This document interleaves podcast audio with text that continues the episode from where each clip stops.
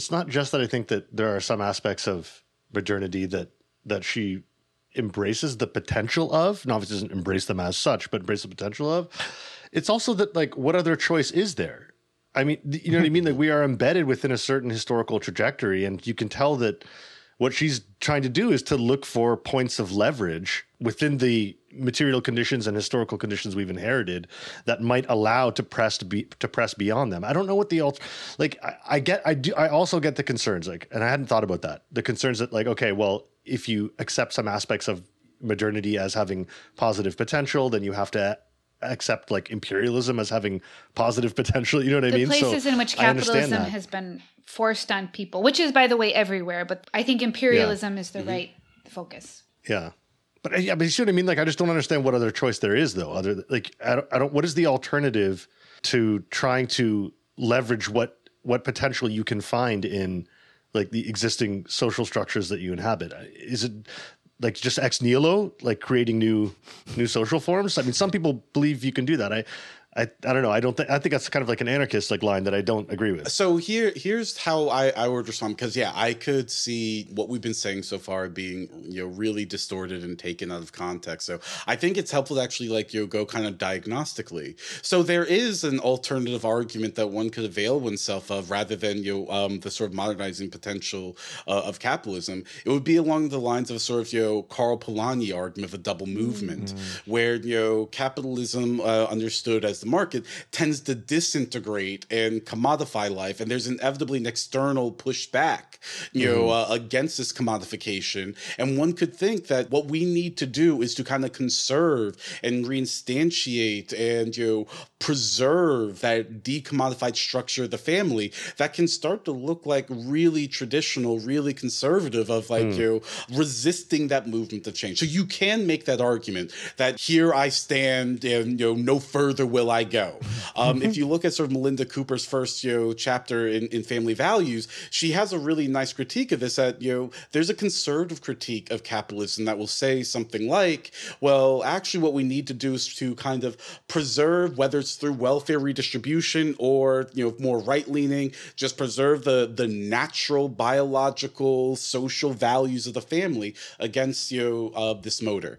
And so if we are listening to this and we say that there's actually something that we find not necessarily liberatory in that move, then you we're not committed to saying something like imperialism is great. Instead, I think you know, and I, I want to be clear on that. Maybe I should say one more time. Yeah, yeah, yeah. We're not committed to saying good. something like imperialism is great. Yeah. Not good. Not down with it. Not fans. Boo. Boo imperialism. Okay. Now y'all are with me. But I think what you know, uh, following with what Owen and Lily are saying is that what Angela Davis is saying is that you know there is something that can be radicalized or actualized from this moment in which our social identities are now actually revealed to us, you know, uh, practically remade before us, not as simply natural impositions, but as things that ought not um, to determine the trajectory of our lives. And so she wants to point to this capacity where social questions of equality become salient in this context, which is not committed to saying either this is the only way it could have happened, but then you get into questions of, you know, in nearby possible worlds, maybe this would have happened under different conditions.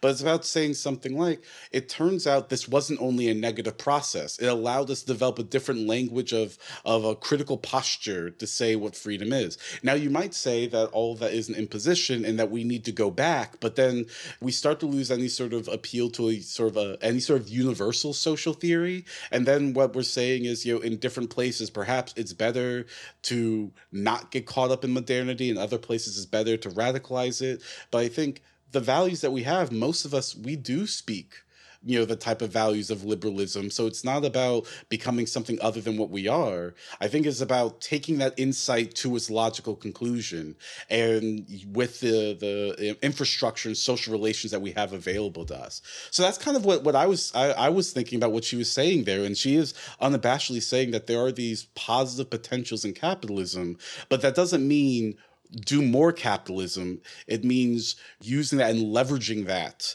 to create a more emancipatory form of social life that mm-hmm. you know is born from the old. So yeah, this is great. I think I I think we can like kind of be more precise here because she. Okay. Uh, not the way you said wasn't precise. I'm sorry. That, Well, that's- I was just like, I'm sorry. damn, not what I um, that to I like. kind of wish you would start talking after Owen has started talking.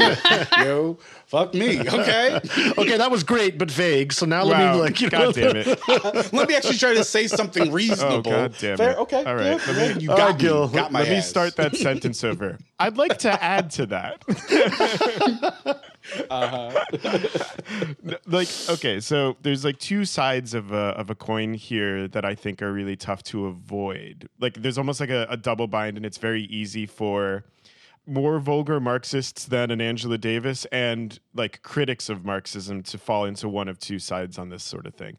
On the one hand, there's like okay, so we're trying really hard not to romanticize like the pre-capitalist forms of say social organization of production and familial relations even though Davis will also point to certain features of pre-capitalist gender relations or sexual division of labor as being better. So one of the things that happens really throughout the period of industrialization as she highlights is the expulsion of women from social production right? And mm-hmm. so there's mm-hmm. this sort of double double problem that we start to see. There's the kind of denaturalization of the family, but also desocialization of women at the same time.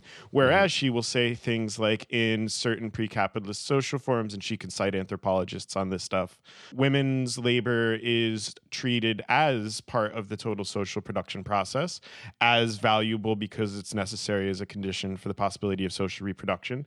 And so there's something there that's good. On the other hand, there are still hierarchies there, and they are presented strictly as being natural, right? So this is the other the other thing that I think people mm-hmm. hear in Marxist discourse and think is dangerous. There's almost like a Prometheanism is sometimes the language that you hear people use here, and I'm thinking more mm-hmm. specifically in the context of like ecological debates. But she'll say things like that. The sort of thing that happens here in the development of capitalism is that natural limitations are no longer that which necessarily conditions the lives of, of, of men and women, right? So there's an overcoming mm-hmm. or the potential He said, yeah, she says we become inexorably less yoked to the our biological constitution right. And so I think capitalism. yeah. Yeah. So again, to be clear, like this isn't the Prometheanism where like you know people attribute this to Marx. I'm sure they'd attribute this here, where they're like, okay, thanks to capitalism, like we could just own, we could just own nature. Nature doesn't say shit to us anymore, right? It's not. Nature can't tell me nothing. Nature can't tell me what to do. We tell nature what to do. It's not that simple, but I think that she's right that there is a potential for overcoming certain natural, seemingly or previously natural limitations with Yeah. the development of forces of production that ought to be taken seriously as as something which we could you know consciously direct instead of having it be sort of blindly uh, shackled to the demands of commodity production for the sake of profit, which is the way that we've uh, the way that we've transcended natural limitations thus far. Yeah. right? not not great. So yeah, neither romanticism, neither uh, Prometheanism, but a secret third thing called communist revolution. I love it. Yeah, it's a it's a, a great secret third thing, but I think that's so key to the way that uh, Davis thinks, even across both these readings. I, I I love both of them. Is that you know what she's actually hostile against is any sort of abstract dualism. So it's not an abstract either or that we either need to go to pre-capitalism or capitalism is amazing. But one of the interesting parts is she's also like, but you know, living in these contradictions can lead us to think that what's liberatory is okay. So capitalism and production that's masculine. So the way out is to um, abstractly, uh, normatively appraise something called femininity, and she thinks that that's also a trap because it turns out that these dualisms they're ideological distortions, and that what we need to think through are you know how to transform these relations rather than you know setting up kind of abstract opposites. So what I'm trying to to say clearly, so that Gil doesn't come after Oh me. my again, god. I'm not gonna live this one down. God damn it. and what she's trying to say, and what I think you know, she is she's thinking through is that you know there there is no simply exiting these tensions and contradictions. Right. There's no going back, and there's no sort of abstractly leaping ahead. Mm. And so instead, what we want to talk about what are our powers of social transformation. So even in the housework, you know, when she's saying you know, it isn't also that you know we just abstractly just want men to do housework. If the problem is that housework is deadening and you know boring and stunts our creative capacity, still desocialized. And so, yeah. and still desocialize. And so it's clearly about how do we re-socialize given what you know the values that we hold now. And so I thought it was also important to say she's also not saying the easy way out is finding simply the abstract opposite of whatever we take the present moment to be, whether it's masculinist, capitalist, mm-hmm. um, uh, heteropatriarchal, etc. Because she's worried about that essentializing move rather than the transformative move. I just mm. had this thought about like e- the ecological debates and Angela Davis that I hadn't thought while I was reading it before. One thing that she's saying um, is that it's a good thing that women are becoming detached from nature. And mm-hmm. she says that mm-hmm. it's not possible. Um, she says that a critical and explicit mission of communism must be to shatter and recast sexual and marital relations as production itself is transformed. It is essential, of course, that a new, more humane, more creative posture toward external nature be adopted, but the man woman union will always be disfigured unless the woman has liberated herself as woman.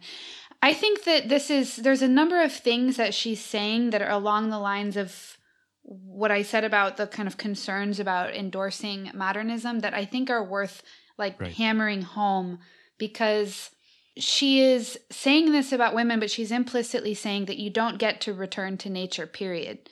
Like it's not like because any return to nature that is um, trying to return to like a pre-capitalist kind of nature or a kind of nature that doesn't take advantage of the technological progress that capitalism has made.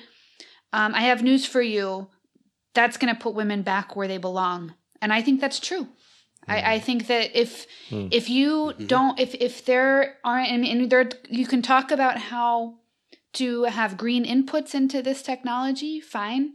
But I think that any vision of the future that doesn't take into account the uh, importance of rationalizing and using, uh, in- increasing labor productivity through technology within the household, whether it's socialized or privately, I don't care. I mean, for the purposes of this point, this is going, it, it's like you're going to stop your concern short with like one kind of nature and the other kind of of, of natural mm. way of treating the other kind of naturalization who who is going to end up doing that are are women and it's it to renaturalize those roles by saying there's not onward and upward people we got to slow this whole thing down and mm-hmm. return to something else yeah that's not just like I mean, you can say whatever you want about that environmentally or economically, but that's not good for women. Um, that's not going to have the kind of emancipatory effect that I think she's she's talking about here. So I think it's important, you know, when we talk because there's all these conversations. I saw stuff on Twitter about people debating about washing machines. I didn't read this, by the way. I like saw it happening. I did not go through the comments. There was washing machine discourse. I missed yeah. that. Oh yeah, dude. Um, and I really didn't read it because I I, I, I thought it was going to annoy me for the f- following reason, which is I don't I don't yes. care how you organize this, but what I know is that we better have some super green, souped up, technologically advanced, energy mm-hmm. conserving, super efficient fucking washing machines everywhere. Because I don't know what else to do. Like like otherwise what mm-hmm. you're telling me is like you know, you know, dope that we can do all this industrial production more efficiently on a green basis. Woo, woo, woo. But women, the work women do, not going to touch that. And I think that's fucked up. I think I think we absolutely need, you know. And and mm-hmm. I, I, could see someone making the argument, and I do have someone in mind that no one on Twitter, just you know, a conservative person I've been going back and forth with. You know, they could say something like, and also we shouldn't touch that because those are labors of love You know that is imp- that that is important time you're giving to the value of family. And I I, I take Lillian's point, but I also want that to add to that point. The other reason, some sort of return to you know a simpler time where you know I, I also I took what Lillian was saying is like that necessary labor will have to be done Yeah. somehow Yes. by somebody. That's what I'm saying. Is that also what um uh, Davis is pointing out? It's like our social expectations have been irrevocably altered. And so not you can try to make that argument on some sort of pragmatic grounds if that's better for the environment, but the the issue is that many people have these expectations that they are not going to be ground down by more and more labor. And so you have to be making the argument to them those expectations you have of you of having more free time, of more you know uh, time to flourish, you're going to have to sacrifice that for this going back. And I think it's really important for her that you know also what the uh, entrance of capitalist modernity did is it it made socially salient these problems of inequality. It radically transformed these expectations of what a free and just life looks like. And so you'll also be swimming against stream against you know the normative expectations that people have now. And I think that's also important to to say. It's not something like you know our life can just you know simply remain as it is. You know clearly there are deep ecological consequences, but you know we do have to ask questions about so who will be doing the necessary labor? How are we going to practically justify that? And I don't think it's enough to be like, well, when the plant's at stake, too bad, so sad. you know, someone, some, someone's going to have to do it, and sorry, like you know, life's tough. I don't think that, that that's sufficient. I think that that's right. Yeah, I mean, in this context, maybe we can focus a little more on that second essay, which I really enjoyed, um, because there's Yeah. two things in it that I wanted to like talk about with you all, and one of them is a critique of the wages for housework movement, which gains prominence in the 1970s, starting in Italy. Uh, and coming, as she says, out of the work of Maria Rosa Dalla Costa and the power of women and the subversion of community. But she's got some real problems with this approach. I just like to to kind of show where Davis stands on these. Like I was sh- I was shocked. Like, you know, we talk about how there is this progressive modernizing side to capitalism and mm. apparently that's very contentious, I suppose, in some quarters, but like I think we the four of us at least agree that that's real and true and certainly Marx thought so and good Marxists think so as well. But then you start reading this piece on the approaching obsolescence of housework and she's like, "You know what we ought to do is industrialize housework." Industrialize. I was I like, love it. what? Yeah, yeah. Whoa! Yeah. Wow. She just said it. Love it. You could just say away with that? I'm I'm like so pro all these bad words. Industrialize that shit. Reindustrialize. I mean, and then I I understand that like they're like you think industry, you think coal, you think extraction. I understand. But I have news for you. Mm-hmm. Doesn't have to be.